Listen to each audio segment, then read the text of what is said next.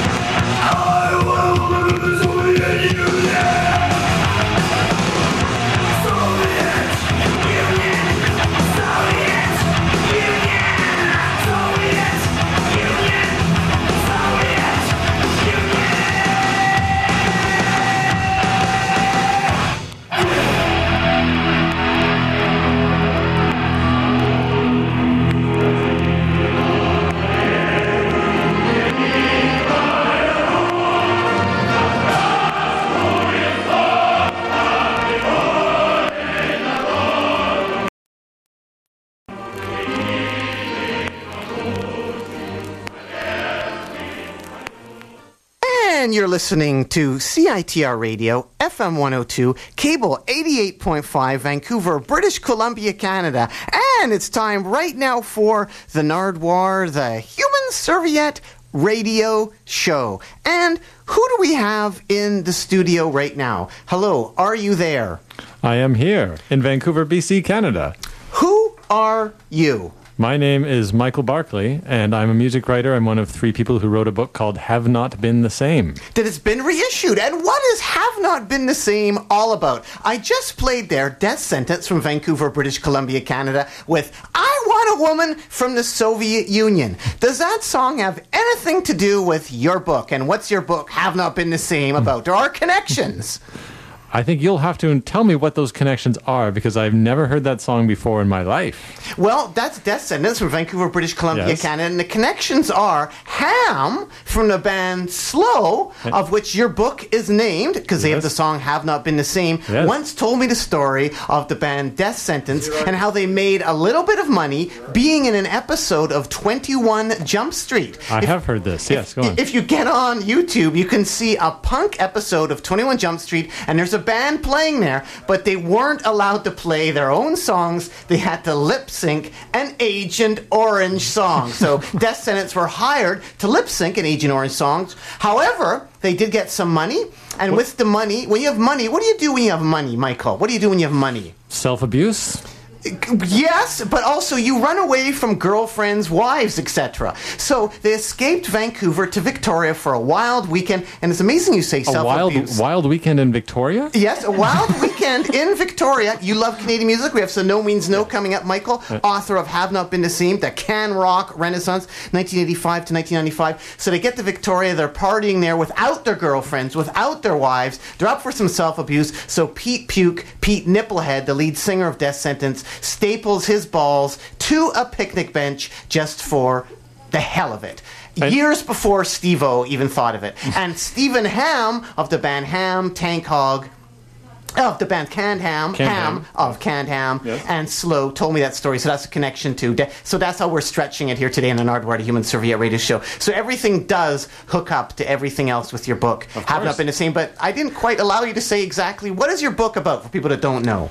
It's about a lot of people who staple their testicles to picnic tables. No, it's uh, it's about Canadian music between 1985 and 1995, and it's about a time like after the hippies, after all the classic rock staples, after the initial burst of punk rock happened, and well before the last 10 years, which has been so amazing for Canadian music, coast to coast, on every level and around the world. Uh, there's this time where all this stuff great stuff came out when you could only hear it on campus radio. You could only hear it late at night on CBC. All there, there are kind of secrets being passed along. Uh, some And speaking of hearing stuff, we're hearing your baby in the background. we're hearing Nard Barclay in the background. Leonard. Leonard, yes. but we- Leonard, welcome to the Nardwuar to Human Serviette Radio Show. Little- Helen, can you bring Leonard to the mic at all? little Nard, meet Big Nard on the radio. Hello, Leonard. Your mic is on. Oh, he's reaching for it. He's caressing it. He's caressing it slowly. Do you have anything to say? How about a little tickle? Yeah, where's the noise now when we want Yeah, it? no, Oh, uh, I shouldn't say noise. Where's the language, anyways? It's coming. It's coming. but Helen and Michael and Leonard are live here on the Nardwuar to Human Serviette radio show. They've come all the way from Toronto, Ontario, Canada to help get the word out on the book Have Not Been the Same, the Can Rock Renaissance, 85 to 95. And speaking of that, we should mention right off the bat, before we even really got into the book, tomorrow there's an event, speaking of canned ham. Speaking of Stephen Hamm, tomorrow at Red Cat Records. Um, you can give me the exact address. I don't know off the top It's on. Main Street. It's on Main Street, and uh, it's tomorrow at 4 That p- really helps. 4 p.m. And uh, I'll be hosting a panel discussion with uh, uh, Tom Harrison uh, of the Georgia Straight, Vancouver Province, legendary Vancouver music writer, and uh, Stephen Hamm of the band Slow, who's uh, who gave us the song that the book title comes from, and also Ford Pier, who has played with everybody from Junior Gone Wild to the Rheostatics to DOA to Veda Hille, one of my favorite musicians, one of my favorite people, and one of the smartest guys I know. So we'll, we'll all be gabbing tomorrow at Red Cat at 4 p.m. And the book will be available too, and it's a brand new reissue of the book too. If you Yeah. got it ten years ago or whatever, Yeah. you can get the updated version tomorrow at Red Cat Yeah. at 4 p.m. And Michael here is live on the Nardwuar to Human Serviette radio show with Leonard and Helen as well. And Beppy lurking in the background there. Mm-hmm. And by the way, Beppy is apologizing to all the people that listened last week to the Nardwuar to Human Serviette radio show. Beppy described Brian Jones as Brian Jones when it's really Bryn Jones. Right there, Beppy? Right, Beppy? Yes, Beppy said that. And that was in relation to something that happened last week. But I would like to ask you, Michael Barclay from Have Not Been the Same, did you invent, well, actually, th- did we even say what the book was about, really? We did. It's about Canadian music from 85 to 95, roughly. It's a broad theme. Did you invent the term can rock?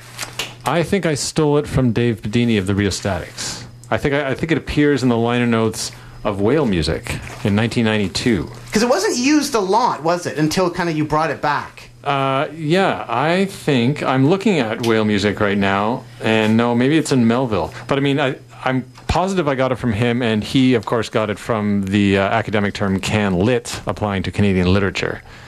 So yes. I thought maybe also the book Mondo Canuck might have inspired you a bit. Do you remember the book Mondo Canuck by. Geoff Pevere and Greg Dymond? Yes, very well. That was one of the inspirations for the book because we didn't feel like the music we liked was in that book at all. We thought it was a very interesting book and it covered a lot of kind of crazy things in Canadian culture. But for example, a band like the Rheostatics, who are one of my favorite bands of all time, Canadian or otherwise, got about a paragraph of uh, derisive commentary in the entire book.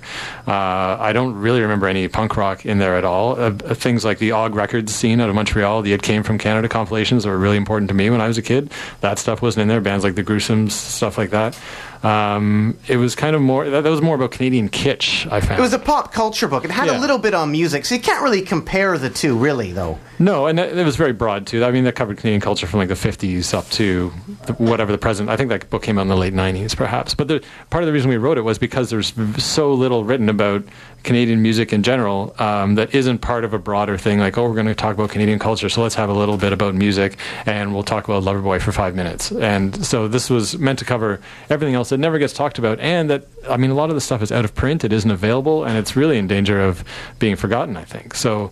This is a way of really keeping it alive. The original book came out in 2001. It went out of print for many years. It wasn't available because it sold out. It was very popular, um, and uh, and then a lot of young musicians and younger kids started to ask me about the book. I'd kind of forgotten about it almost, but lot, there's still a lot of people really interested in it. So we thought we'd go back and do some new interviews with people that we missed the last time and kind of finish the stories, like some people who broke up or got back together, or some people who died, like Alex Soria of the Nils, which is one of my favorite stories in the book. Well, not one. I, it's one of the best stories in the book. It's a very tragic story. Um, so there are a lot of loose ends we wanted to tie up and and tell stories that weren't in the first edition. And there's also a really beautiful new cover as well. And I think reading your book for the second time, I understand it a bit more because it says, have not been the same. The Can Rock Renaissance, 85 to 95, is, quote, this book is about a time and a place. Because at first I was like, hmm, you have stuff on Blue Rodeo. Ooh, you have stuff on tragically hip. But then I realized it's a book about rock, isn't it? It was not an indie rock. It's not the history No. of indie rock in never, Canada. never isn't it? claimed to be indie rock and never claimed to be punk rock. It was the music that the three authors really liked, and I really liked Blue Rodeo, and I really liked the Tragically Hip. And one of my favorite things about the Tragically Hip was they would go on the road, and they were the biggest band in Canada of that time, and they could have done anything they wanted or taken anybody on the road. And who do they bring as their opening acts? They bring Eric's Trip, they bring the They bring the Rheostatics, they brought all these kind of other bands from kind of the campus radio world, and uh, they were very benevolent and, and really kind of helped uh, spread their popularity to this whole other level of musicians, which I thought was really admirable. And when you interviewed them, you often told them to get a haircut. Bah, boom! But that's why I know why. They were the- bald by the time we interviewed them. that's why I know why the band The Box are in there too. Like, carry on, carry on, carry on. Like, they're in there because at first I thought it was a history of indie rock. What are the Box in there? What can you tell people about The Box? Sass Jordan, The Box. The Box were a band from uh, Montreal who uh, uh, Jean-Marc Pisapia, who is the singer. He was in Men Without Hats briefly. That was another weird thing we did found when researching this book is that Men Without Hats, we all think you know they have a one-hit wonder and it's always on The Simpsons or whatever, but Men Without Hats uh, were connected to Voivod. They were connected to the Nils, who were like 14-year-old punk rockers at the time. Ivan from Men Without Hats like let those kids sleep at his house. They came from kind of a troubled home, and he kind of took them under his wing and gave them money to make their first record. And then a country band like Three O'clock Train, and he, he co-wrote things with Mitsou. But there's so much things happening in Montreal at that time that Ivan from Men Without Hats had his uh, had his hands in, and and uh, Rational Youth came out of Men Without Hats, and the Box came out from Men Without Hats. I don't like a lot of the Box, but I'd say the Box has about four really good songs. Carry on is Carry On one of them? I don't even remember that one, so I would have to say no. Oh, okay.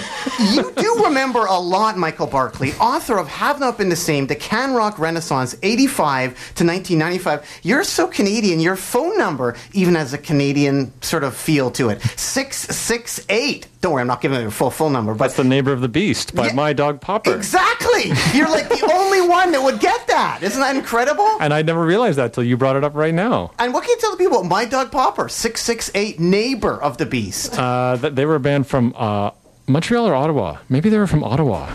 They were they were one of the Og bands. I think it might have been Montreal. They're from Montreal. They were from Montreal, and uh, one of the guys in that band was uh, a big engineer in Montreal. He he recorded a lot of records. Steve Kovats, maybe Kovach, and um, uh, they had uh, they were on the very first "It Came from Canada" compilation, which was very important for this whole time and place. That came out in 1985. It came from Canada, Volume One.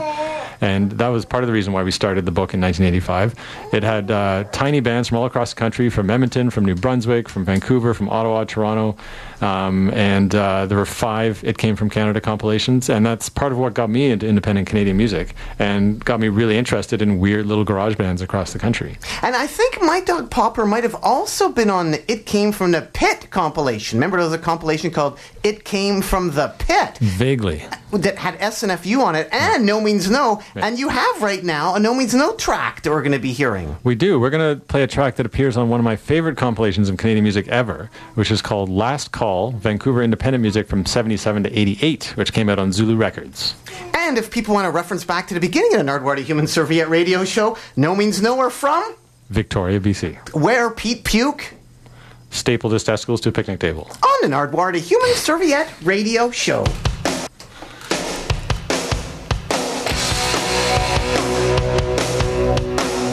Wrong, wrong. oh, well, actually, it's weird that I say wrong because No Means No actually have a great album called have Wrong. a song called Wrong. What are we looking for here exactly? I thought it was track two on disc two of Last Call. Okay, what do we have here? That was that really that did not sound like it, did it? No, Okay. that was wrong. That was totally wrong. That was really that was really scary here. So again, here hopefully is no means no with Uh, this track is six, Self-pity. six minutes long. Is that right? it is yes. Okay. Okay, now you have to scare the listeners, but the listeners in Vancouver are never scared. They're adventurous people. by no those pioneer means spirits. no because you can never get enough of no means no. Yes.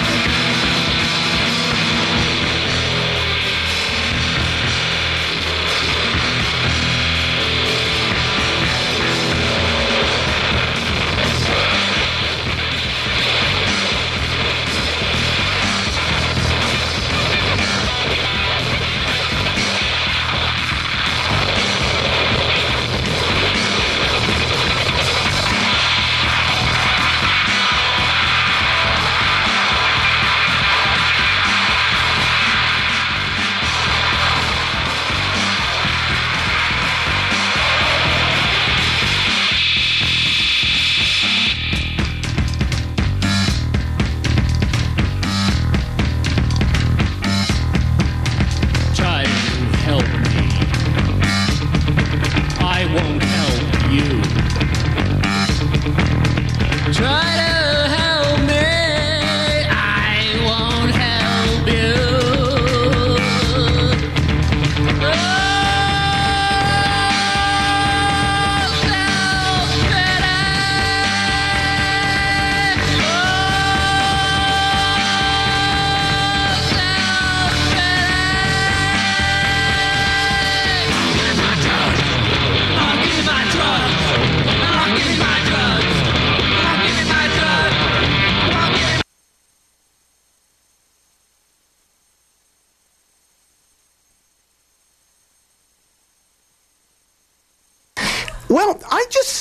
that track just right in the middle of it. you can blame it. you can blame it on the Sorry, uh, let's. So I just stopped that track right in the middle of the whole thing.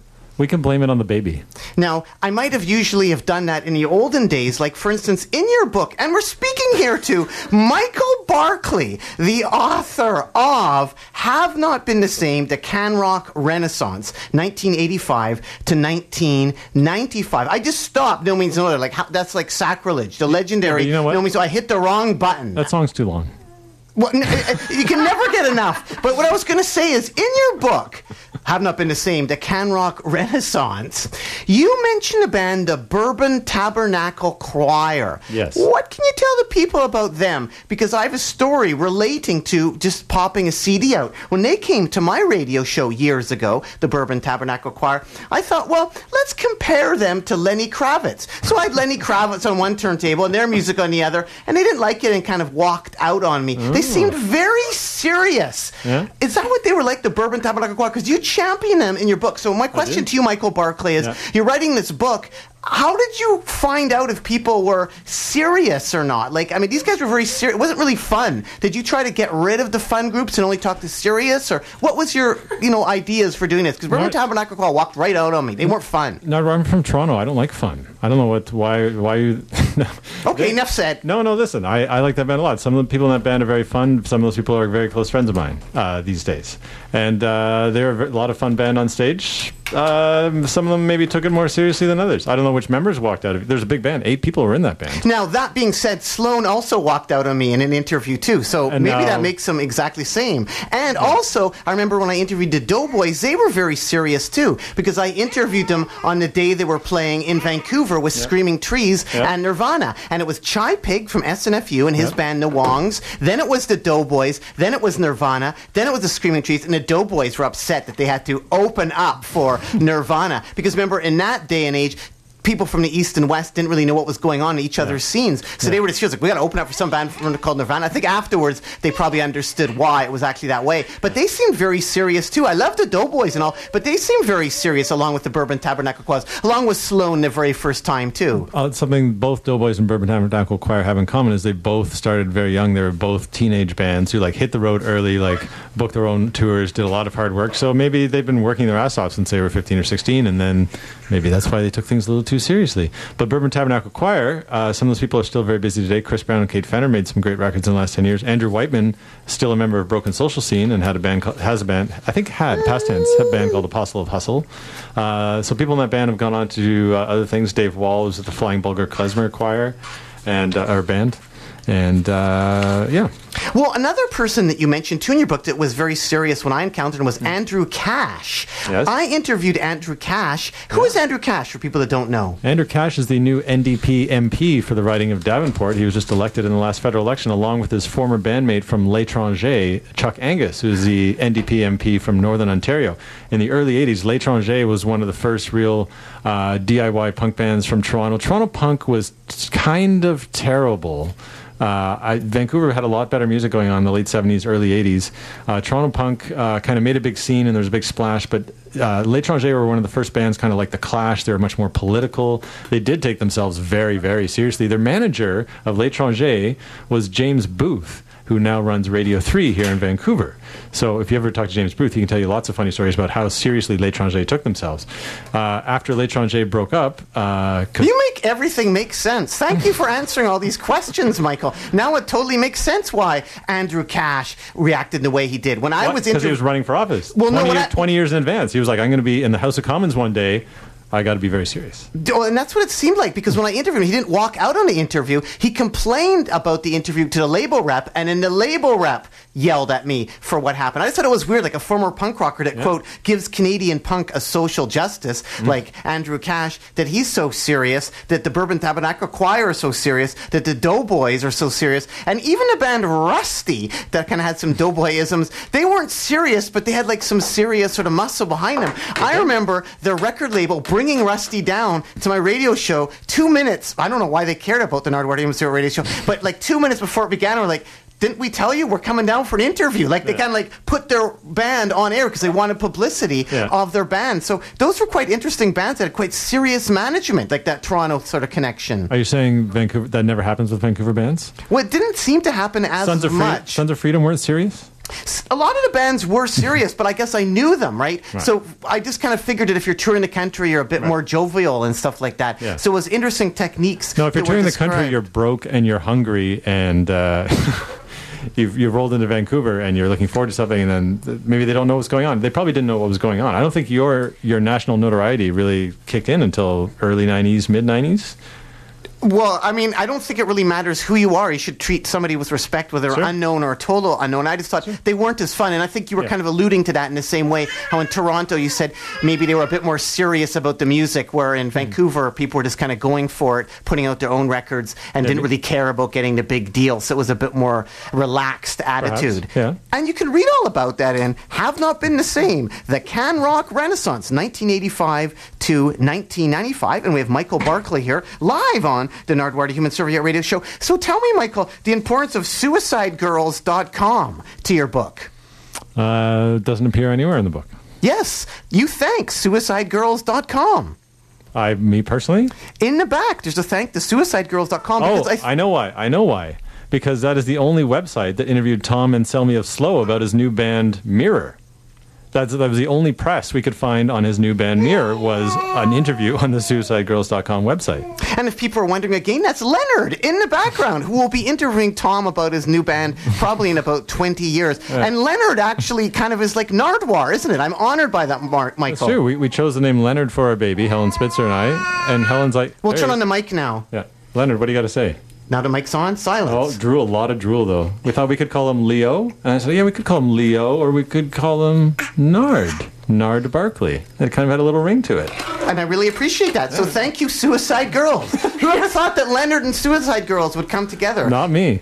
And that's because SuicideGirls.com interviewed Tom, and Yep. Tom was in a band Mirror, and before Mirror was copyright, and then it was Slow as well. Yep. And the name of the book is Have Not Been the Same about the Can Rock Renaissance, 85 to 1995, Have Not Been the Same being a slow song. And before Slow, he was in.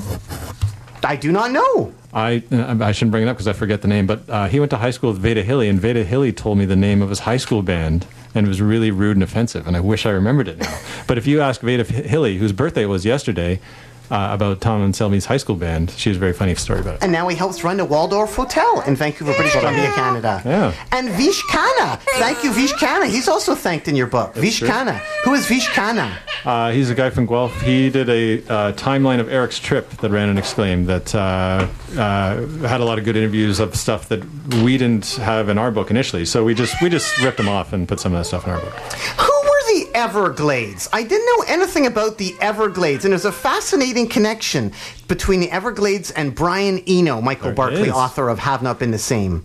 The Everglades were a Toronto band featured this guy called Michael Brook, and he invented something called the infinite guitar. And uh, basically, he started hanging around Daniel Lanois, and Daniel Lanois kind of like uh, copped that guitar sound, and then Daniel Lanois uh, hooked up with Brian Eno because Brian Eno heard a seven inch from a Hamilton, Ontario band called the Time Twins. And he called up the studio where the Time Twins seven inch was made, and he just said, "Hey, I want to come there and make a record." And Daniel Lanois' brother Bob said, uh, "Yeah, well, I've never heard of you, so cash up front, buddy." So he told Brian Eno, cash up front. I've never heard of you. So then Brian Eno comes to Hamilton, hangs out with Daniel Lanois, who at that time was making jingles for African Lion Safari and making records for Raffi. And then together they they started making all these ambient records and, and Michael Brook's guitar sound. They made some guitar some records with Michael Brook. And then uh, Daniel Lanois made U2 records. And then U2's sound completely changed once they started working with Lanois Eno. And so I would say that the edge ripped off Daniel Lanois, who ripped off Michael Brook from the Everglades. Amazing tidbit from Michael Barclay's Have Not Been the Same, the Can Rock Renaissance. Was that in the first version of the book? Did I miss that in the first version of the book? I don't Yes, remember that story. Yes, you did. I was hoping that, because I'm talking to you about the re release of your book, you know, 10 years afterwards, I was hoping that was a new tidbit, but I guess I missed it the first time around. How about a Neon Rome? Did I miss them the first time around? Yes, you did. And I still am missing them. Who are a Neon Rome? Have you ever seen the film Roadkill by Bruce McDonald? yes. Okay, one of my favorite movies of all time. And that movie is actually based, they were going to make uh, an Neon Romer, a Toronto band who took a lot of acid and had really crazy, like, uh, uh, ecstatic, uh, like, orgasm rock shows. And uh, apparently a very early influence on Godspeed You Black Emperor. Apparently Efrim went to see their shows all the time. And that's where he got his big whole, like, orchestral build thing from. So Neon Rome would put on these events and there'd be, like, crazy light shows and they wanted everybody to be on acid. And their album was called The New Heroine. And, uh, and so they're kind of this crazy band. And then their manager had all this money. He's like, we got to make we got to make a hard day's night about this band. We got to put this band in northern Ontario where everyone will hate them and there's going to be riots and the youth will be like killing people in the streets. They'll, this will inspire this thing and we got to get it on film. So they, in all seriousness, wanted to make a nonfiction documentary about Neon Rome. But right before they made it, the singer took a vow of silence and he refused to speak to anybody. And uh, and then the the band kind of broke up shortly after. They did make another record that never came out. And then Bruce McDonald, who was scheduled to direct the film, he's like, "This is still a great story. I think we should just turn this into a movie." So Don McKellar wrote a script about a guy who wanted to be a serial killer, and he was following this band around northern Ontario, and a woman who was hired by a manager to find this band whose singer had taken a vow of silence. So uh, it's an amazing movie, Roadkill, and it's partially based on A Neon Rome, who miraculously the singer like uh, totally like like freaked out and and and cleaned himself up. He was like just taking way too much acid. Came out the other side completely clean, like a yoga teacher working with like mentally challenged people, and they still play the occasional gig. I saw them a couple years ago at the Dakota Tavern in Toronto. Amazing, amazing show. He is one of the best live frontmen I've ever seen in my life. And he was in this basement bar whipping the microphone around and jumping around. Totally incredible band. I don't I don't think the record captures it. I don't think the record is actually very good. But uh, What label was the record on? We tried to look it up today, Yeah. couldn't find it. What do they sound like since we can't play it here today? Um, and what is available for people to check out? they they re-released it on CD. That's why they played that show that I saw because they re-released it on CD and uh, you, uh, you can buy it on iTunes now. It came out on a label called New Rose out of France, which put out a lot of punk stuff in the '80s. And uh, how They were on New Rose. They were. How they got on there, I don't really know. And in Toronto, the only person who put it out. Uh, Elliot Lefko started a label and put it out himself. Elliot Lefko now books Coachella in California. The first printing of your book, and we're speaking here to Michael Barclay, author of Have Not Been the Same, The Can Rock Renaissance, 85 to 95, and you're in Vancouver. You're live here in Vancouver. Exactly. But tomorrow you're going to be live in Vancouver as well, I know. at Red Cat Records on Main Street. We've got the address. You're doing the similar thing as you're doing on an Nardwuar to Human Serviette radio show. Actually, if anybody has any questions for Michael, it's 604 822 2487, 604 UBCCITR, or come on down tomorrow And harass me personally. and buy a copy of the book, too. At, at 4332 Main Street. I will have copies of the book that I brought with me on the plane. My suitcase weighed 84 pounds. That's 4 p.m. tomorrow, and a panel discussion, too, as well. Yes, with uh, Stephen Hamm and Ford Pier and Tom Harrison. So the first printing of your book, Have Not Been the Same, is kind of like a Bible. I mentioned to you this at one time in the sense that, like, when bands are on tour, oftentimes they get interviewed. And the Rheostatics told me that for a little while after they were doing tours, after the book had come out, they were always interviewed with the same questions from Have Not Been the Same. Did you find that at all? Uh, well, I didn't ask those same questions of bands that I interviewed after because I had written the book. But did you find that people were using stuff that you had brought up? Did you see stuff that you had brought up mainstreaming itself? Uh, I can't say I noticed it, but I know that uh, Grant Lawrence told me he had it on his desk and referred to it often. What about fallout from your book, from Have Not Been the Same, the first time around? Was there any fallout from it? Like, for instance, people saying stuff that maybe they shouldn't have said? Like, for instance, Oh, like regretting stuff that's in the book? yeah, like, for instance, on page 483, there's something about the band Jale. What can you say about the band Jale, firstly? Uh, the band Jale was a band of four women from Halifax who uh, started out just uh, shortly after Sloan kind of took off. After everything started happening in Halifax, started it happened very quickly. Um, there, there a lot of them were friends with Sloan or girlfriends with him at the time, and they kind of bought equipment and put stuff together, and uh, it took off. They got signed to Sub Pop and uh, sold a, actually a lot of records of their first album, Dream Cake, and. Um, uh, Jenny Pierce and Laura Stein and Eve Hartling also had another band called the V's. Uh, Mike Belitsky of the Sadies joined them after uh, the first drummer left. Um, yeah, they were a good band. What uh, I don't remember anything controversial about them. The On book. page 483 of your book, Joyce Linehan and a number of people at Sub Pop said the Jale EP was awful. yes. So I guess there's a bit of like awfulness implied. Um, I, you know what I like, did Sub Pop get mad about that? Uh, I have no idea, but I know that I tried to talk to Joyce Linehan this time because we thought Joyce Linehan was this woman from Sub Pop who signed like Eric's Trip and Jale and Zumpano and I'm blanking now. Who else? She was out of Boston. Hardship Post. She was out of Boston. She eventually um, uh, she managed the Pernice brothers and ran Joe Pernice's label for him. Uh, Laura Stein of Jale married Joe Pernice, and they now live near me around Queen and Ossington in Toronto. Uh, they, um, yeah, and she said, uh, I don't have anything to say about that time anymore. She turned down an interview for the new edition. Now, what's interesting about that is maybe there is a conspiracy against the first Jale because you know there's a new band called Jaill. J A L E? No, J A I L L. And they're from Wisconsin and they're amazing. I love them. And guess what record label they're on? Sub Pop. They're on Sub Pop. So it's like Sub Pop has tried to erase from our collective conscience the existence of a Canadian band called Jale. Isn't it weird to have another band called Jaill and it's on Sub Pop? They're still on the Sub Pop website because I was looking for new pictures of Jale because I didn't like the picture of Jale in the old edition. So, uh, and, but they still had um, Jale from Halifax. They had their press photos are still available on the Sub Pop website. I'll tell you one quote that somebody regretted. Joel Plaskett of Thrush Hermit told me that uh, he regretted saying that. Um, uh, Chris Murphy was a very early uh, uh, mentor to young Thrush Hermit, who were all teenagers at the time. And uh, Joel Plaskett made some comment about how, uh, you know, uh, we made Chris Murphy feel like he was a pedophile, I believe. And uh, when I interviewed Joel Pla- Plaskett again for this edition, he's like, "Yeah, I don't know. You might want to take out that pedophile comment." I'm like, "I, don't, I think it's really funny." He's like, "Oh, okay." So that that remains in the book. But Joel Plaskett had some regrets about calling Chris Murphy a pedophile. Did you ever meet Stompin' Tom at all? Stompin' Tom Connors, Canadian legend. I never did meet him. He's still playing. He's playing some dates this summer. Because Aaron from chartattack.com, rest in peace, he told me he once partied at Eh, Stompin' Tom's house. Did For you hear record, about that? Aaron Brophy is still alive. Chart Attack, however. Yes. Yeah, he did tell me that story. Yes, and and what uh, happened there? Oh, you, I, I've heard it, and it is a funny story. You have to get Aaron to tell it. But the classic story about Stompin' Tom is that if you are a member of his band, you sign a contract. Well, at least one person from his band has to stay up and drink with him every night. That his band is not allowed to go to bed, and Stompin' Tom has a notoriously ravenous appetite for beer. And um, there have been people uh, in the hospital with alcohol poisoning because they could not keep up with Stompin' Tom Connors. Uh, so Aaron Brophy's story uh, is something about Stompin' Tom lives in uh, just outside Georgetown, Toronto, about an hour west of Toronto, and um, so there's some big EMI party at his house one night, and then suddenly everyone realized that they were all tanked and nobody knew how to get home back to Toronto, which was like a 45 minute drive away. And I think Aaron Brophy maybe slept over at Stompin' Tom's. Do you know like what do you know about the story? You brought it up. Something about Stompin' Tom's son or something like that was involved. That's how he got into the house, Stompin' Tom's son?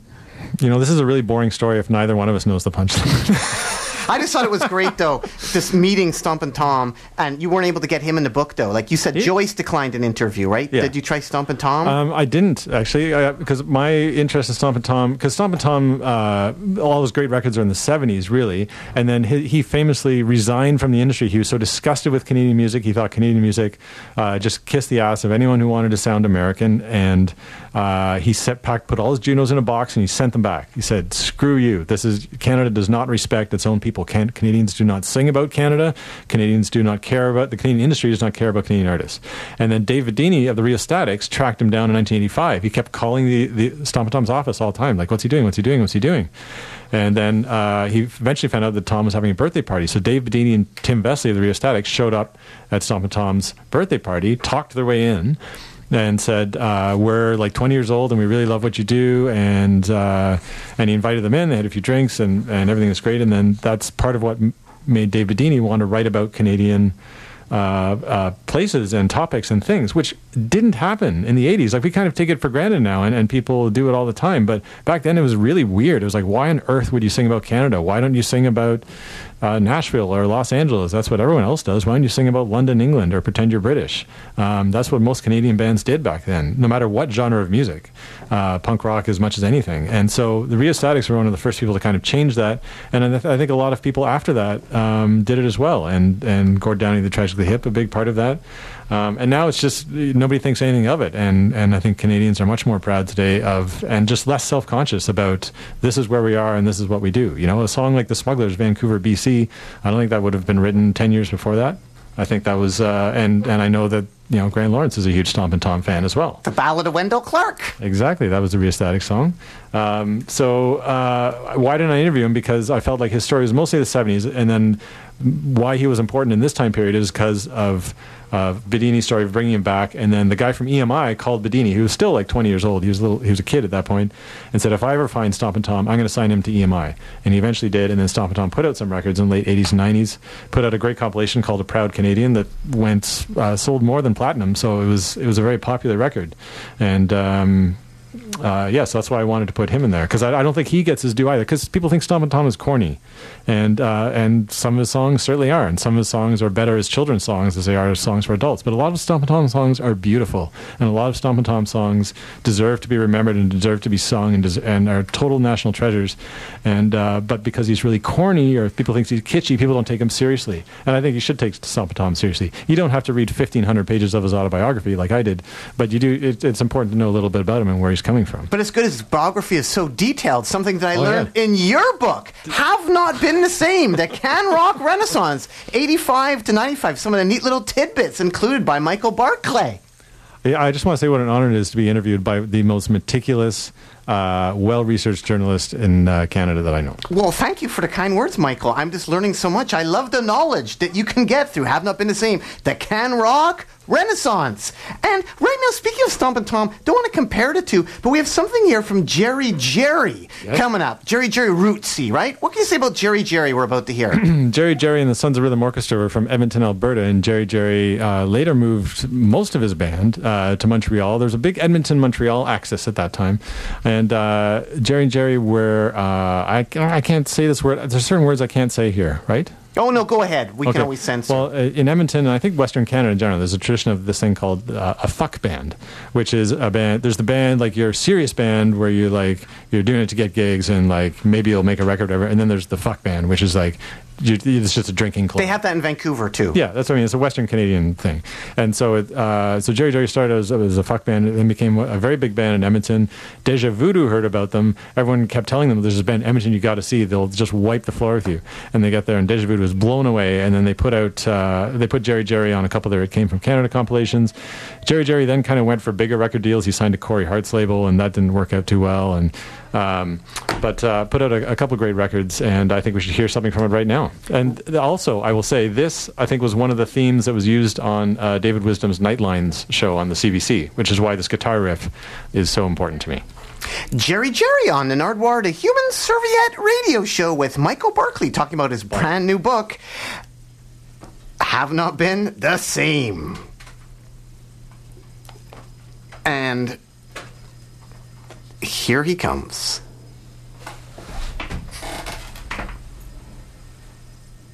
Are you playing? You're playing. We are, uh, Have you got the right thing up? we are, uh, we are trying to play this right now. Actually, um, yeah, this here. Well, as uh, we can actually hear Michael in action here as we try to figure out how to get this going. And Jerry Jerry again are from Edmonton, Alberta. And Everything's going. Everything's going.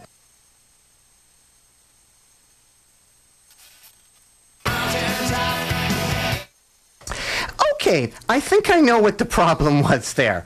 Uh, thank you very much again. I- Is this some of the problems that you encounter when trying to expose people to Canadian music there, Michael? That's right, That, my like the iPod doesn't gods, work. the gods try to stop you from exposing people to great Canadian music. So, and that was the problem there was I did not have the proper plug in there. So, here we go again, some Jerry Cherry. And I did it again. Okay, let me see it. Oh, okay. You know what? I think this is saying screw Jerry Jerry. Let's play something really good. Like there's other bands. There's another band we have on Og Records that's really good, and this band is called The Gruesomes. From Montreal. It's called Cher.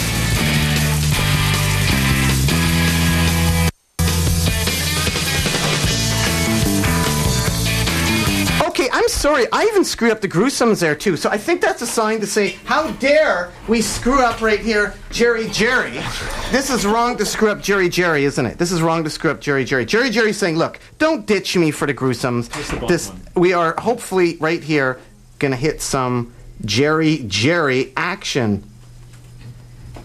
There's also a chapter in the book about the charms of campus radio And and talking about CITR going on the air. And the first song CITR ever played when it got. Oh, there we okay, go. here we go. Here we go. Here's a guitar riff.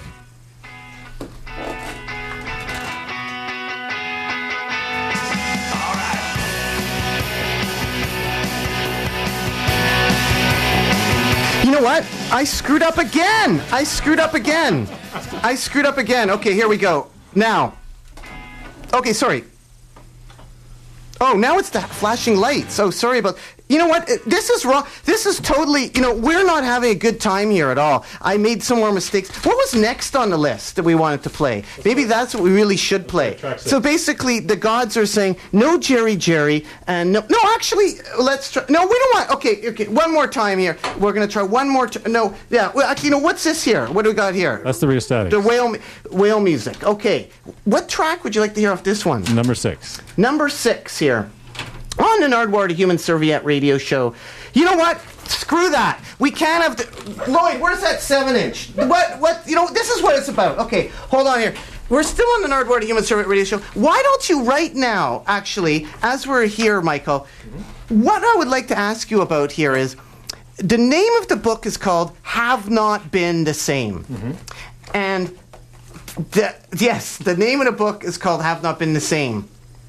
And we have a seven inch, yes. That we have a seven inch we could play. A- Anyone, actually. Uh, which is important. Actually, no, the gods are now saying, no, we shouldn't actually play Have Not Been the Same. What else is left there in your pile there? Maybe that's what we should actually go to instead. What do we have there?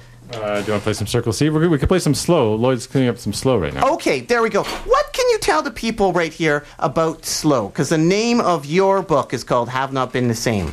Uh, slower band. I believe they were all teenagers. I think that I think they were like 17 or so, 16, 17 when they made these records. They put them out on Zulu. There was one seven inch and there was one EP called Against the Glass, and that's their entire discography. But it is uh, more than enough to build their reputation. Uh, they are. Here we go. Let's listen to them. But we didn't do it properly. Actually, let's let's go back to Jerry Jerry here. I I, I got to no. We, we okay. We've had there we. Uh, well, what what else is on the list? What else is what do we what else do we have there? I have Circle C. I have Mecca Normal. I have. Uh, what else do we have on here? We have Junior Gone Wild. There we go. Junior Gone Wild. Too dumb to quit. That's what we want to hear on the Nardwuar Human Serviette radio show. I think is that. No, we don't want to hear that. Let's get. No, let's. Uh, you know what I want to hear? This is what I want to hear. Uh, can you tell about Slow if you could? All right, Slow is most famous for their gig uh, in 1986, which was 25 years ago at uh, Expo 86. I think like last week, the 25th anniversary of this famous gig was. And they played Expo 86. They were supposed to lead off the Festival of Independent Music that some people refused to play for political reasons. Slow decided to do it. They came out, uh, they, they played a couple songs, and then Tom Anselmi started chucking large 2x4s into the audience, and the audience started fleeing, and then he took off his clothes, and then, uh, or he, he dropped trow, as uh, the Brits like to say, and then uh, they shut down the gig, and there was a riot, and apparently kids were shaking the BC TV uh, uh, tower signal. Um, and people watching at home, uh, the movie that night was Rock and Roll High School uh, by the Ramones. So uh, I guess they were supposed to be, maybe they were broadcasting it live, I'm not sure. Uh, but we can talk about that with Stephen Hamm tomorrow at Red Cat Records when we. Um, uh, Stephen Hamm of Slow will be at Red Cat Records tomorrow. And let's hear that right now. Expo has canceled the Festival of Independent Recording Artists, nicknamed Punkspo, after hearing only two of the 16 bands. Expo's director of entertainment announced the cancellation after a performance last night by the punk band Slow. Expo complained today about bad language and disrobing in public. Vancouver police are investigating and have not yet decided whether to lay indecency charges. This is the latest video from the punk band Slow, who even Expo advertised as, quote, untamed young performers brilliantly out of control. Witnesses at the Xerox International Theater last night say the lead singer Tom mooned the audience, and bass player Steve dropped his drawers at least partially. There was also some anti-Bennett talk between songs. Police escorted Slow off the site, and Expo decided to cancel the next band, Poisoned, for reasons of crowd control and safety. However, the teenagers on hand received no explanation and marched on the nearby BCTV pavilion.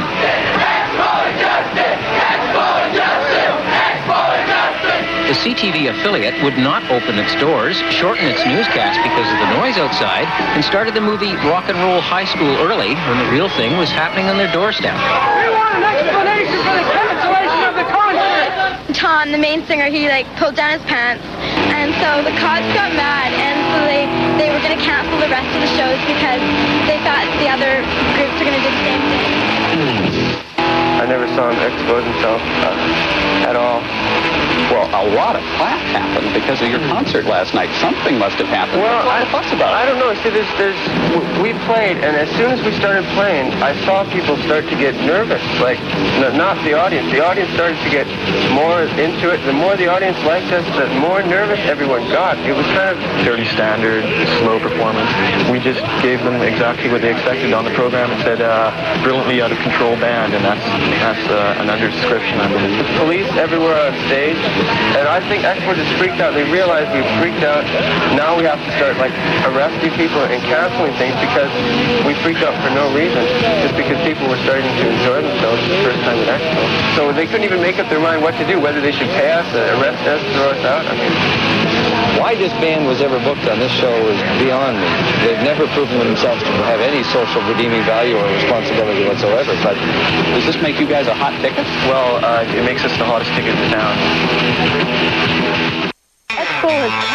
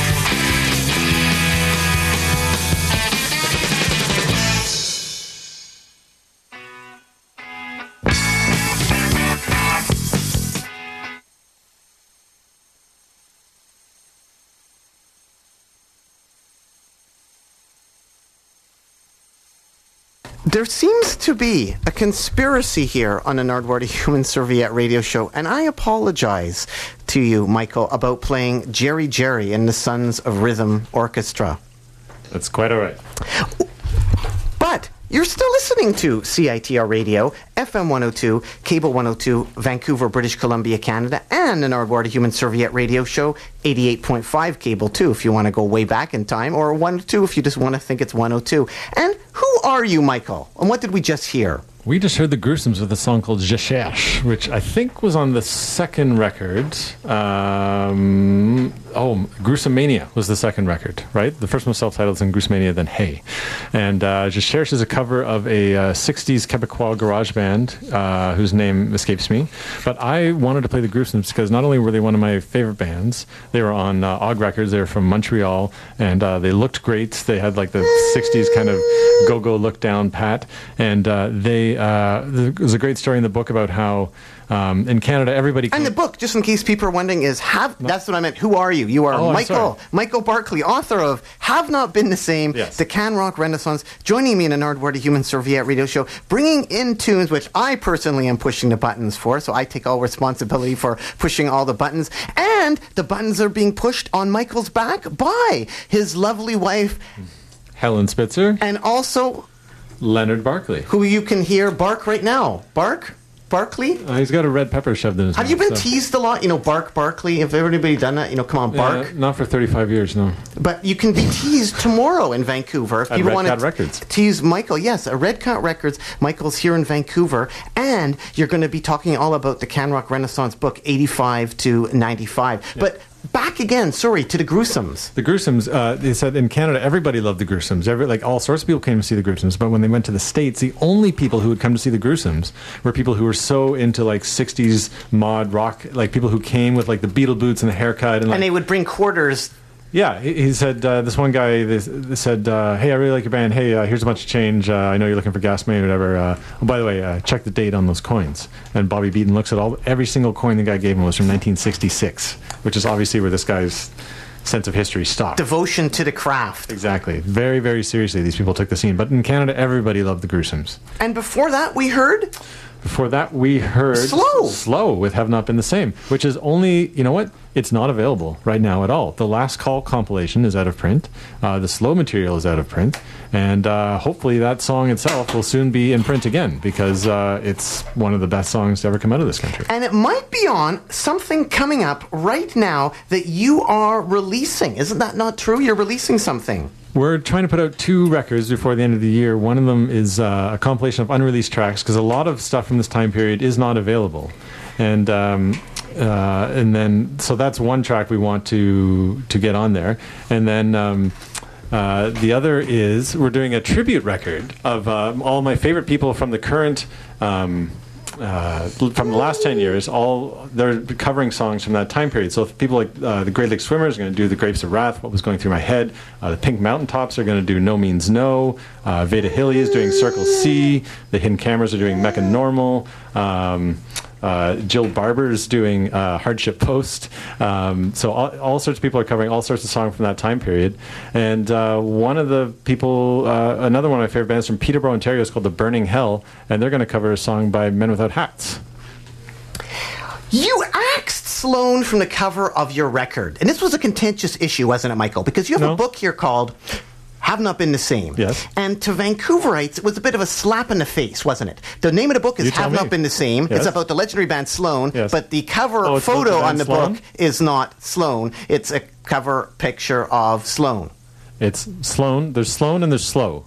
So Slow was not on the cover of the book. Sloan was on the cover of the book. But the reason we chose the picture of Sloan was because you could not tell what band it was. Did you know it was Sloan? As, Yes. soon, as soon as you looked at the picture, did you know it was Sloan? Yes, well, I guess what was sort of interesting about it was was that I guess in Vancouver we're always roping and hoping for the underdog, right? Right. And I guess having another band's photo on the cover, or not, we thought Slow might be on the cover. That was what I was thinking of. Yeah, but that, that wouldn't sell any books. But then everything everything was righted when Kurt Dahl, the new pornographers, ended up wearing a Slow T-shirt Yes. on the David Letterman show. So everything turned out good in the end. Is that like Jesus dying for my sins? Well, Kurt Dahl wearing a T-shirt on Letterman? Is that? I guess I was just curious, Michael. The name of the book is Yeah. The Can Rock Renaissance 85 to 1995 Have Yep. Not Been the Same. There is no photo on the cover. Previously, it was Sloan on the cover. Was there any pressure to put anybody else on the cover, like the Arcade Fire, even though they're not part of 85 to 95, just because they're probably the most famous Canadian band at the moment? Right. Well, Celine Dion sold more records than anybody, so uh, we didn't really think about her putting her on the cover either. But she is in the book, though. There's a picture of her. There's a disclaimer at the beginning of the book when we talk about uh, why a lot, you know, why a lot of people are not in the book, and uh, we decided to run a picture of her because she's not in the book, and people think that. Um, uh, you know, people people people look in the book and wonder why their favorite people aren't in there. So if you if you buy this book and you're looking for Celine Dion, obviously she's not in the book. So we just ran a little picture of her. But then your good friend Stuart Berman wrote a book all about Celine Dion. Uh, Carl Wilson. Oh, Stuart- okay. Stuart Berman wrote a great book about broken social scene. and Stuart Berman reviewed Sloan for Pitchfork? Uh, d- did he? I don't. There was a really good review in Pitchfork. I don't know if, if Stuart wrote it or not. But the new Sloan record is very, very good. I'm uh, I, I'm not as big of a fan as one of my co-authors, but uh, you know I've always liked Sloan fine. But I think the new record is amazing. The name of the book have not been the same. The Can Rock Renaissance, and we're speaking here live to Michael Barclay, who's in Vancouver right now, and tomorrow will be at Red Cat Records at 4 p.m. talking about the book and also selling copies of the book on a little panel discussion. For the actual book, it's really, really a good value. It's like $0.04 a page, isn't it? It's really cheap. I haven't done the math, but I, I, I trust that you have. It's like 742 pages or whatever. Oh, 040. Yeah, I'm talking. What, what do you think it would be per band? Because on the cover, the new cover of the book, we kind of list all the major bands talked about. So you could also divide it by the number of, of bands who get ample space. It's hard to hold too because it's so filled with information. Well, that's interesting you bring that up. I think one of the main reasons our publisher wanted to print it again was because of the ebook revolution. And that uh, that way the book will always be in print because it doesn't cost them any overhead to have a bunch of copies in a warehouse. We did print, you know, a couple thousand copies again, but um, what I'm really happy about is that now uh, the book will always be available, and people who are too uh, weak to physically hold the book can always read the ebook. what were the sales for the record? For oh, oh, of, the, of the book, uh, we printed four thousand and it sold out. Was it in U.S. bookstores? Uh, they have U.S. distribution. I don't know if it was actually in bookstores. You could definitely order it if you were in the U.S., but I, I hope it was in some bookstores. When you actually do a book about records, is it hard to get into record stores? Um, uh, Ten years ago it was because record stores didn't sell books, but now record stores will sell anything they can to stay in business. So uh, you walk into an HMV. I, wait a minute, are there still HMVs? No, they just, closed the Canadian ones, didn't they? There's a, some bad HMV news recently. I can't remember what it was. But anyway, HMV, uh, if you walk in there, it's almost hard to find records. It's all DVDs and books. Um, but uh, there are great stores in Toronto like Soundscapes and Sonic Boom that sell uh, you know T-shirts and books and uh, magazines and all sorts of great things. Um, I'm not as familiar with the Vancouver record stores, but can you get books at Zulu Records, for example? And uh, and Red Cat. So yeah, I think I think record stores have, have learned that you know their audiences come there for a reason and they'll sell them anything related to the product they're there to get. So uh, th- this time it is much easier to get them in bookstores. Another interesting anecdote do you, do you know the book Treat Me Like Dirt by Liz Worth about uh, Toronto and Hamilton punk rock? Um, that book came out on a record label called Bongo Beat. And only recently did she get distribution through bookstores. So initially, her book only came out in record stores. Ralph put it out. Ralph Alfonso, yeah. But it's great that he actually put it out, though. But he had put out a lot of ads. We knew it was out because he put out a lot of ads. And it's a great book. I'm, I'm really happy that he put it out because I think she had trouble getting a deal for a long time, but he stepped up, and uh, that's a really valuable contribution to, to Canadian musical history, that book. In your particular book, Have Not Been the Same, if you're looking through the photos, some say photo courtesy chartattack.com Yep. and like Mint Records. Yep. How come chartattack.com got in there? Because they had it in their archives? Couldn't you just gone right Yep. to Mint Records? Uh, I, yeah, Mint Records didn't have that shot of Cub anymore. I asked, I asked Mint Records for th those other promo shots, and uh, they didn't have them. And then there was another one, courtesy chartattack.com and Alternative Tentacles Records. Um, all of that is a way to say that we don't know who took the picture, that it was a promotional picture, and we're acknowledging where we got the picture from. in the chartattack.com rest in peace Yes, archives. from Aaron Brophy, who slept over at Stompin' Tom's house. One band, as I mentioned, that's not in Have Not Been the Same, the Mm-hmm. Can Rock Renaissance, is the Arcade Fire. Michael, the Arcade Fire. Yes. They were signed because they went on tour with the Unicorns. Oh, could you please ex- Oh, we've been through this. could you please settle this once and for all for the people out there? Remember, my theory is is Yes. that the band, the Unicorns from Yes. Campbell River, British Columbia, Canada, Right. Moved to Montreal and took the Arcade Fire on tour, and Merge Records saw the Arcade Fire Right. on tour with the Unicorns. So if it wasn't for a Campbell River, British Columbia band, the Unicorns, the Arcade Fire would not have got signed to Merge Records. That was my theory. Could you please elaborate? Uh, your theory is false.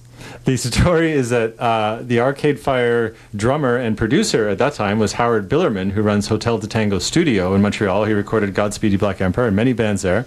And uh, he knew Mac and Laura from years ago. He was a big Superchunk fan, and he had recorded a live, uh, a live show they did in Montreal that they uh, released many years later. So he wrote to them. He said, "Hey, I'm working with this band." And uh, I think they're really great. And you can take it or leave it. Uh, you know, I'm not trying to pressure you or anything, but give it a listen if you like. And they listened to it and they loved it, and um, that's the direct connection between uh, Arcade Fire and Merge. And then after they had heard it, the Unicorns took the Arcade Fire on tour.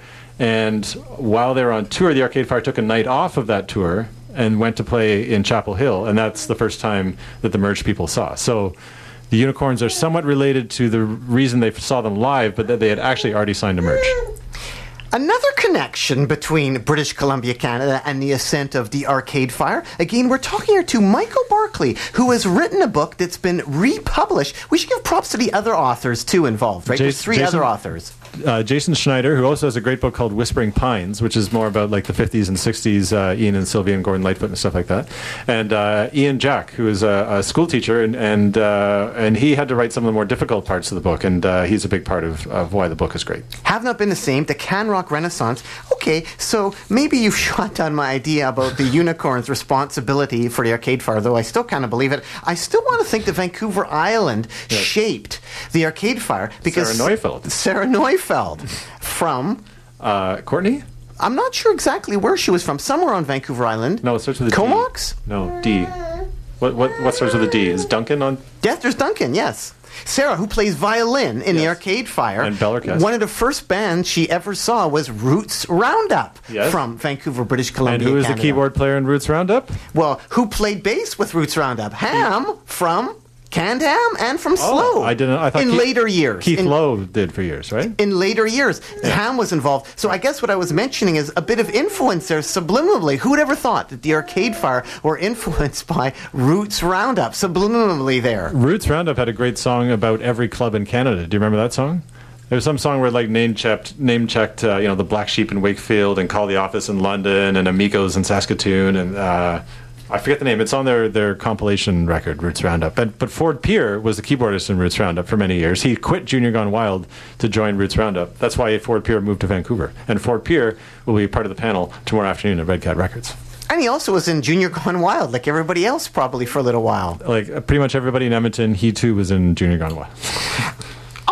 Great connections between Canadians and Americans, Mm-hmm. and another one, Kathleen Edwards and Bon Iver. How did that happen? Could you please explain, Michael Barclay? No idea. It's not in the book. But it's happening right now. Kathleen, who is Kathleen Edwards, and how did she meet Bon Iver? Would you speculate? Uh, no, I would not. Kathleen Edwards, a singer. Kathleen Edwards is a singer. Kathleen Edwards was uh, uh, mentored very early on by a man named Jim Bryson, who's a friend of mine. And Jim Bryson recorded a track for the tribute record called Have Not Been the Same. Jim Bryson does a song by the Nils called Daylight. The Nils are also and where do they play in your book? Because they're pretty heavy in there, aren't they? They're they're a big part of the Montreal chapter. They were a band where if anything could go wrong to a band, it happened to the Nils. They were they were really young when they started. They signed a really bad record deal to a, label that mostly had hip hop acts. Uh, you were mentioning there was a new story that 10 years later you've updated the book? Yeah, well, uh, it was quite tragic. The singer and the main songwriter of the Nils, Alex Soria, uh, committed suicide in 2004. So three years after the original book came out, and I was living in Montreal at the time, and there was a, a, an amazing memorial there uh, several months after his death. And um, John Kastner of the Doughboys flew back from LA and, and put a little band together, and Ian Blurton from Change of Heart was there, and, and Jim Bryson, and all these people playing old Nils songs. It was really beautiful. Um, so my co-author Ian Jack uh, interviewed Alex's brother Carlos, who was a bass player in the band for many years, and the band also had a lot of drug troubles and, and alcohol troubles, uh, quite really quite bad and quite tragic. Um, so uh, it, it was a bit of a it's a bit of a minefield walking into that and asking people about their very painful past. But um, but I think he did a really beautiful job in the book, and it's one of my favorite parts of the book. I think it's really well told. Uh, it's sad that it's it's such a tragic story, though. The Nils, though, did they ever get out and tour much in the States? Um, yeah, they did. Uh, they uh, oddly enough, they also opened for Men Without Hats. I was talking earlier about the weird connections between Men Without Hats and all sorts of bands you would never think associated with them. But Men Without Hats took the Nils out on tour and paid for their hotel rooms because the record label wouldn't. Right now, we have something queued up here by Burning Hell. Yeah. Now, this is all tying together Yeah. with what again? Have not been the same. There's a tribute record coming out sometime this fall, and uh, all the proceeds go to the Canadian uh, Addiction and Mental Health Research Association, and it's bands from today covering bands from the book. So Burning Hell do a song by Men Without Hats called Pop Goes the World. On the Nardwuar, the Human Serviette radio show with Michael Barclay, author of Have Not Been the Same, the Can Rock Renaissance. 85 2? 95. Ladies and gentlemen, boys and girls, Pop Goes the World by Men Without Hats. Performed by The Burning Hell.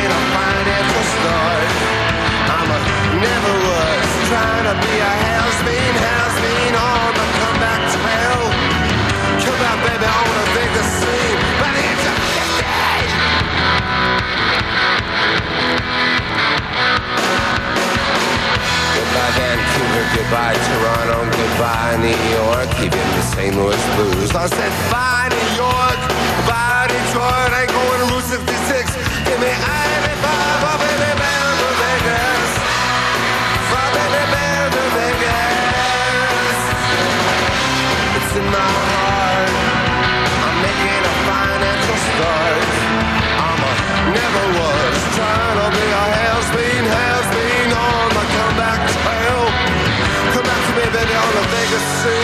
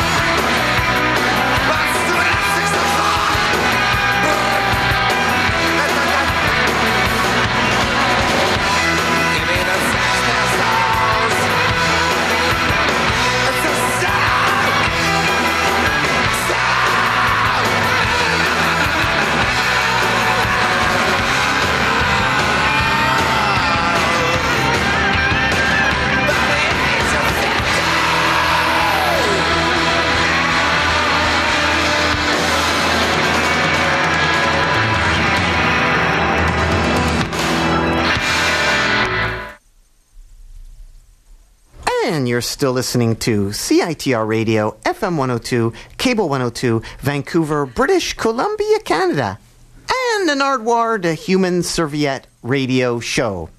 What did we just hear there? Michael Barclay, author of Have Not Been the Same. We just heard a great song from Vancouver, British Columbia, Canada's very own Art Bergman from his self titled record, a song called uh, Bound for Vegas, a song that uh, Geoff Berner, also of Vancouver, has promised me that he will cover for the Have Not Been the Same tribute record.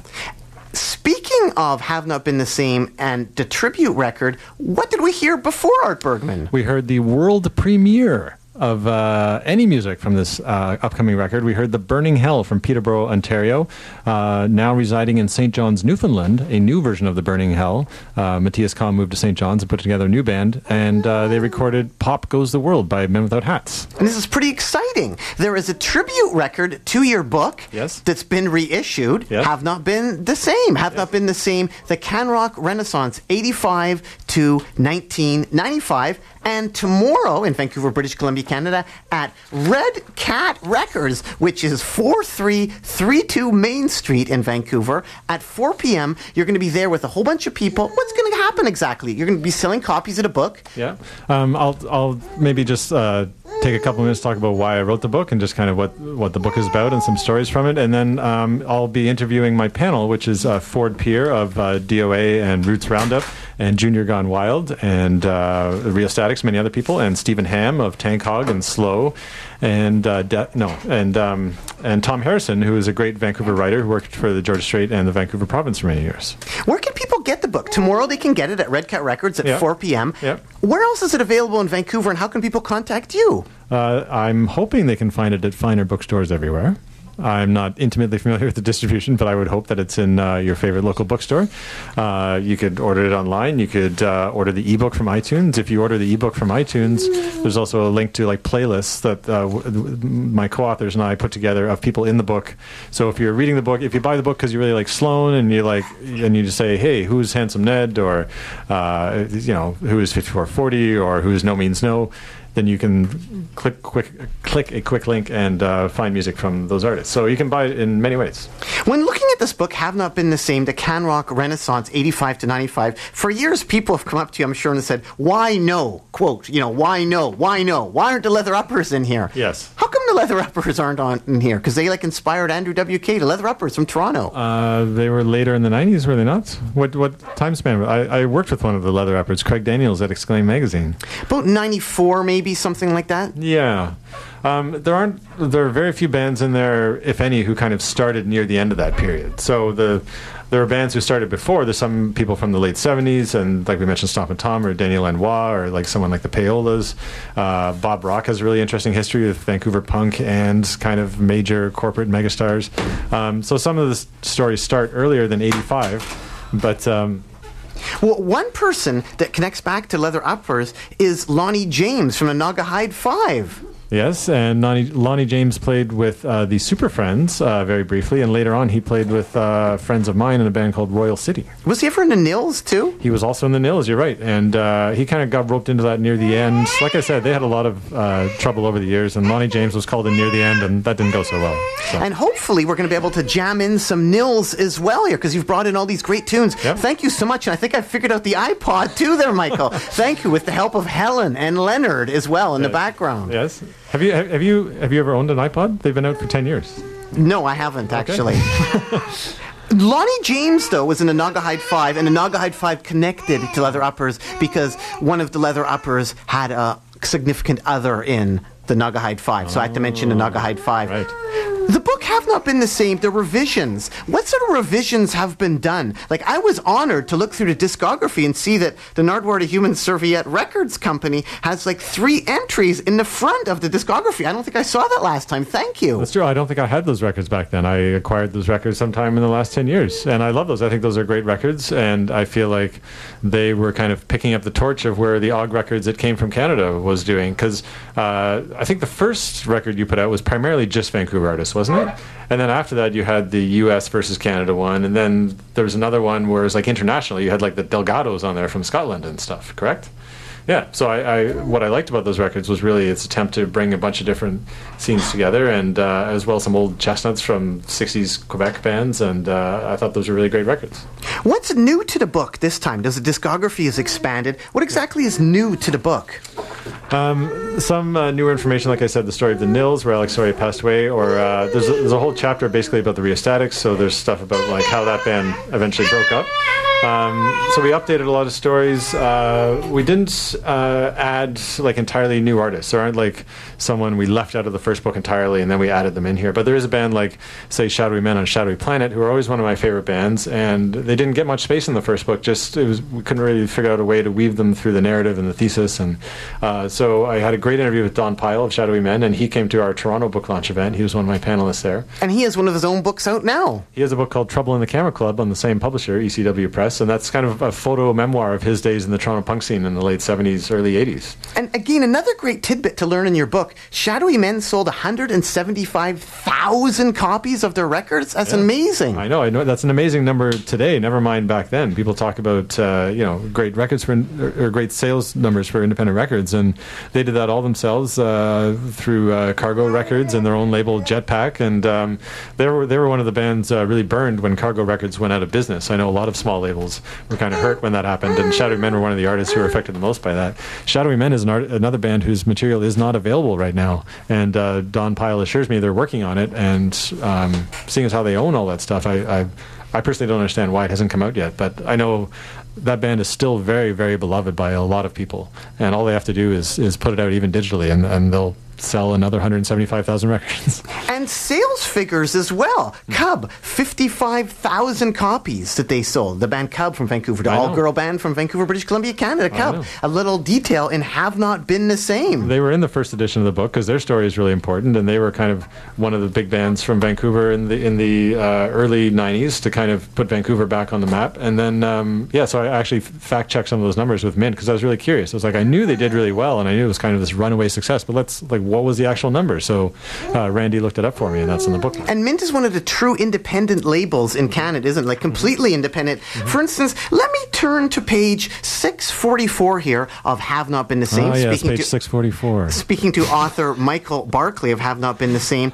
And if we go down here, we look here closely on page 644, and it's talking about broken social scene. Uh, before I get into this, what can you say about broken social scene? I can say that when uh, my co-authors and I were writing the first edition of the book, we had a meeting at La Hacienda on Queen Street in Toronto, and sitting at the table next to us were Kevin Drew and Brendan Canning. Uh, I had known Brendan for many years. I'd never met Kevin before, but they, they kind of were eavesdropping, and they're, what are these guys talking about? They looked over and we had a folder called Can Rock 2000, and Kevin Drew was like, what is Can Rock 2000? And we told him what the book was, and he's like, oh, is, is Head in your book? The band Head, uh, which Brendan Canning was in. I said, actually, no, I'm sorry, they're not and because we weren't really big fans of them. But uh, so they were really intrigued. So it was kind of a weird little meeting because Broken Social Scene in the, or one, are one of the biggest bands of the last ten years uh, in terms of making great Canadian music and all their different offshoots. Um, and Kevin Drew is recording a Bob Wiseman song for the tribute record. He's going to do a version of "We Got Time." And Mint Records, as I mentioned, sold like 55,000 copies Yeah. of a Cub record. And what they did that was like all on their own. But quoting from your book, 644, precious few of them entrusted the major label system that ended up co opting the gains of the can rock renaissance. In the case of a label like Broken Social Scenes Arts and Crafts, they took pages directly from Network Records history and rewrote for a new decade and new generation. Mm-hmm. I would beg to argue there because they signed indirectly with a major label. Like Mint was 100% indie, mm-hmm. whereas Arts and Crafts did something with EMI. So why are they considered indie?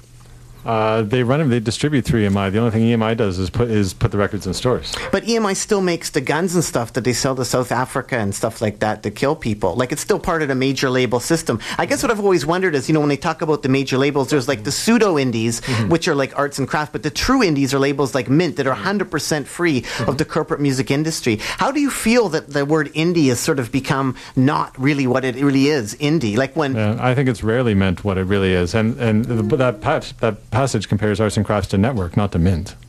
So Nettwerk, uh, But the label- Nettwerk cut deals with every every label around. So that, also EMI, I think their first distributor was But it EMI. said precious few of them entrusted the major label system that ended up co-opting the gains of the mm-hmm. Can Rock Renaissance.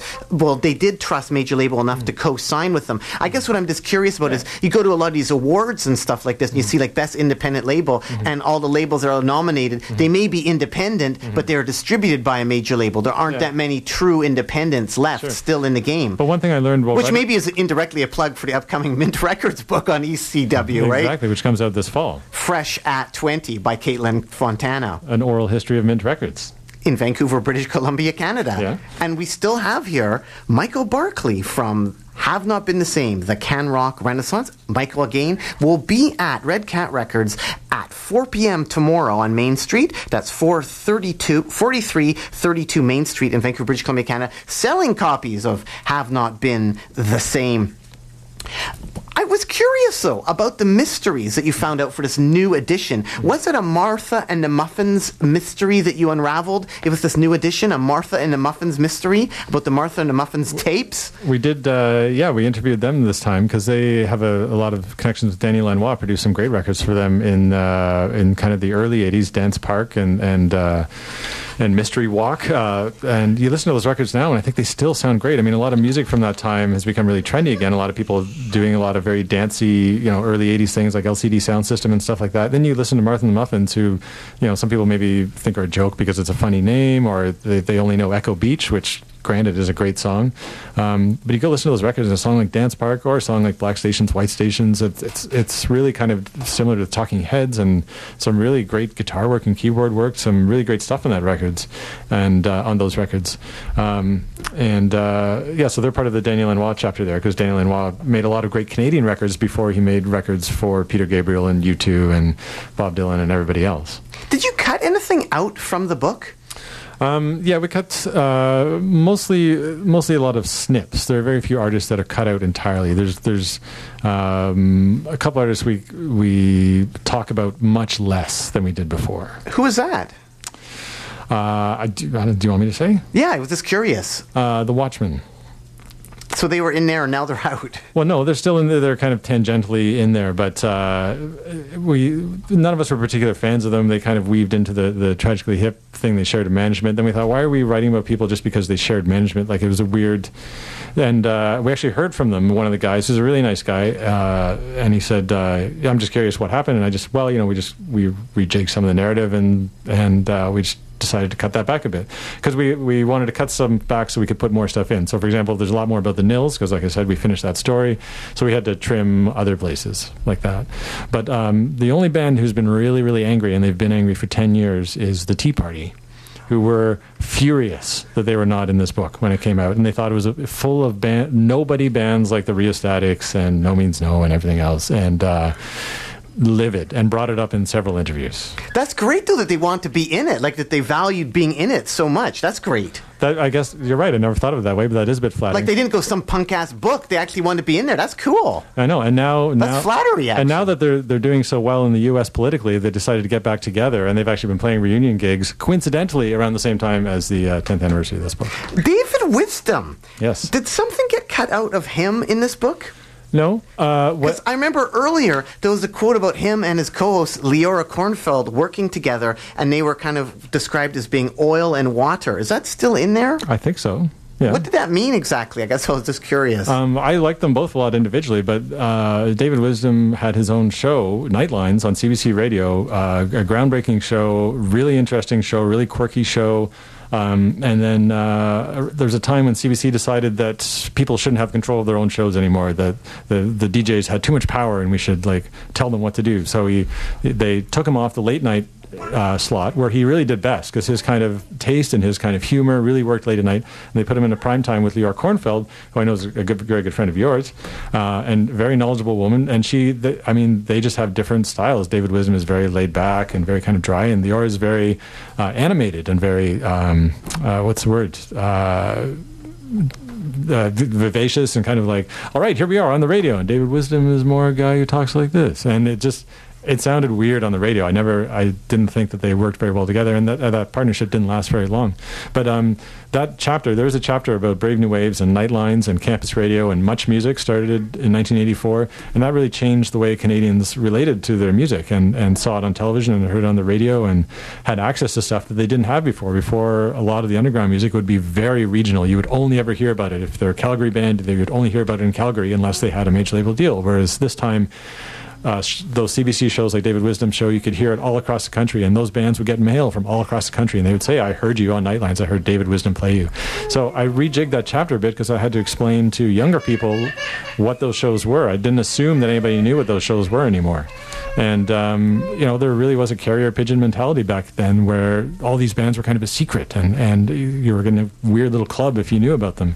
Um, so I rewrote that, and I also told the story about how Brave New Waves got canceled and how that uh, was eventually um, uh, taken off the air, which is a story not a lot of people know because it's not a story that a lot of people at the CBC want people to know. And just winding up here with Michael Barclay, author of Have Not Been the Same, The Can Rock Renaissance 85 to 95, who will be appearing tomorrow at Red Cat Records in Vancouver at 4332 Main Street at 4 p.m. Going to have a panel discussion and selling your book. Not that this is kind of like the celebrity roast for Daniel Lanois, but do you have any Daniel Lanois stories that aren't in the book? I have one. When I was down in Los Angeles playing with my rock and roll combo, we were a Canadian band playing in Los Angeles, and we were playing up on stage. We did our gig to like the whole five people. I had a great time.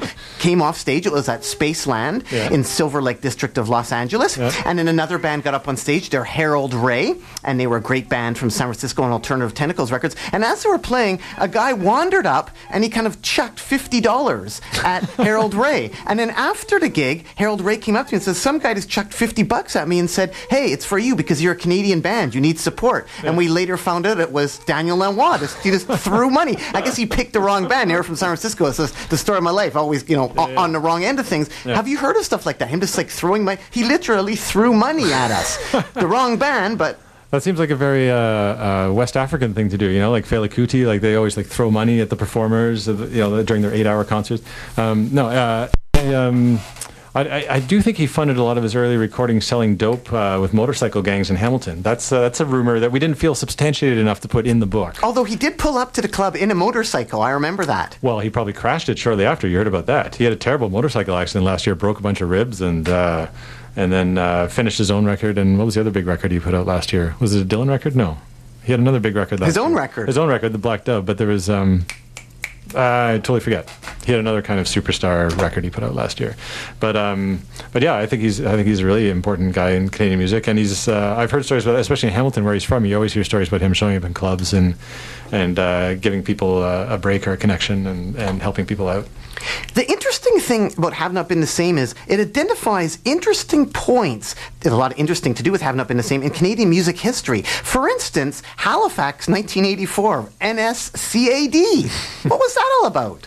Uh, are you talking about the Eric's Trip gig at the Nova Scotia School of Art and Design? Uh, Sonic Youth in 84. Oh, sorry, Sonic Youth. That's what I meant because I was thinking of that because Eric's Trip. is a Sonic Youth song. Yes, um, yeah, I, I didn't know that either. That was in the first edition of the book. But um, yeah, Sonic Youth came to Halifax, and very few bands played Halifax, and all the all the musicians in Halifax talked about their favorite Canadian bands being No Means No and Change of Heart and the Gruesomes and the Gruesomes because they were the only people who bothered to come to Halifax because very few people would tour east of Montreal. People like everyone said, "Oh, I'm doing a Canadian tour. I'm playing Montreal to Winnipeg," and all the Easterners are like, "That is not a Canadian tour because you are not coming to Winnipeg." Or sorry, to oh my God, now I'm confused. You're not coming to Halifax. So. Um, uh, the fact that Sonic Youth came there was uh, a really big deal at the time, and then years later, a band from Moncton, who uh, who everybody in in uh, Halifax fell head over heels for, Eric's Trip, took their name from a Sonic Youth song. That's a point, and as well, jellyfish babies too. That's a really important point in the book that I didn't really know nothing about jellyfish babies. Yeah, they were they were one of the first kind of so-called alternative bands to put out a record in Halifax, um, and uh, and then they moved to they moved to Toronto for a while. They made a record with Michael Phillip Wojewoda, in Montreal, New York. They they made a bunch of connections around. They never really.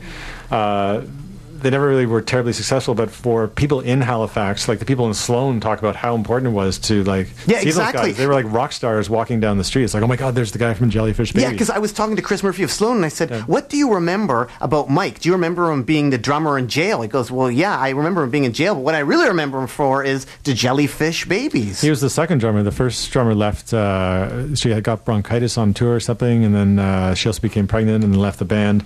Um, but uh, also very rare at that time, a female drummer in a rock band.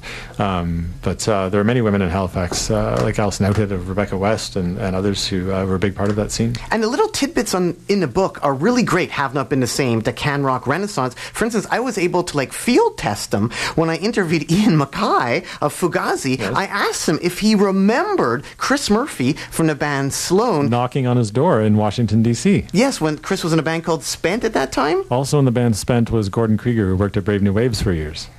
And he like knocked on the door of Ian MacKaye's place. They just went down there.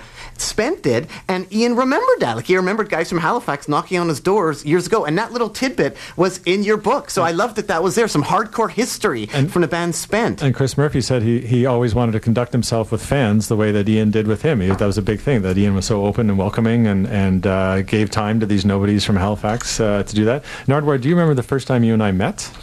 Yes, Ian MacKaye was in the audience. I took a picture of you and Ian MacKaye.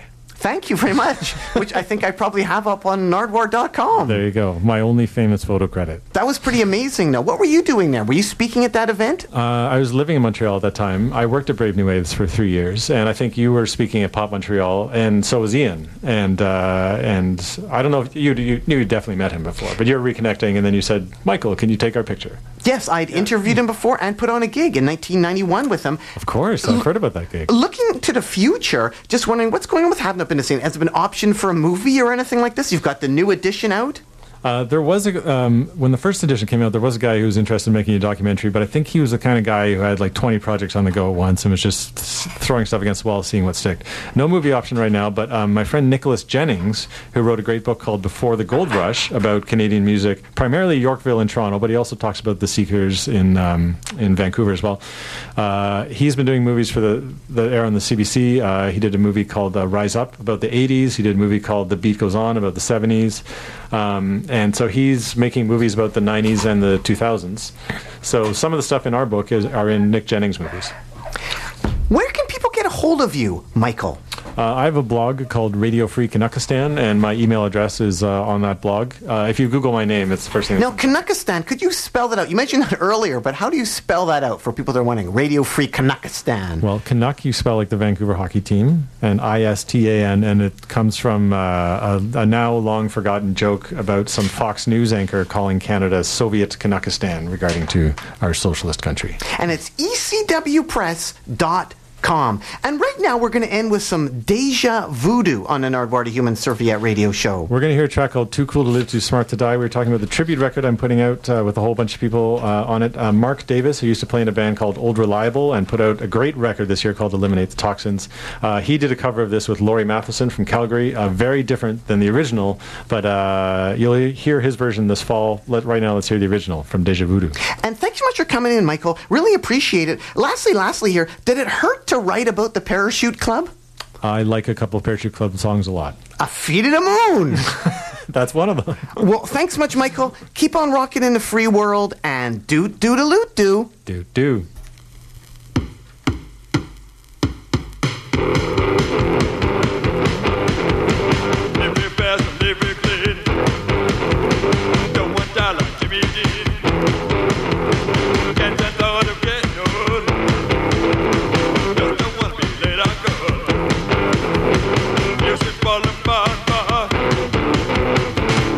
Live too smart to die. Jump in your car, so it's no blast. Go around corner and suck up gas. It was fast, but still alive. But I won't smash it up, 'cause I know how to drive. Big quick guy when I go by. You could live too smart to die.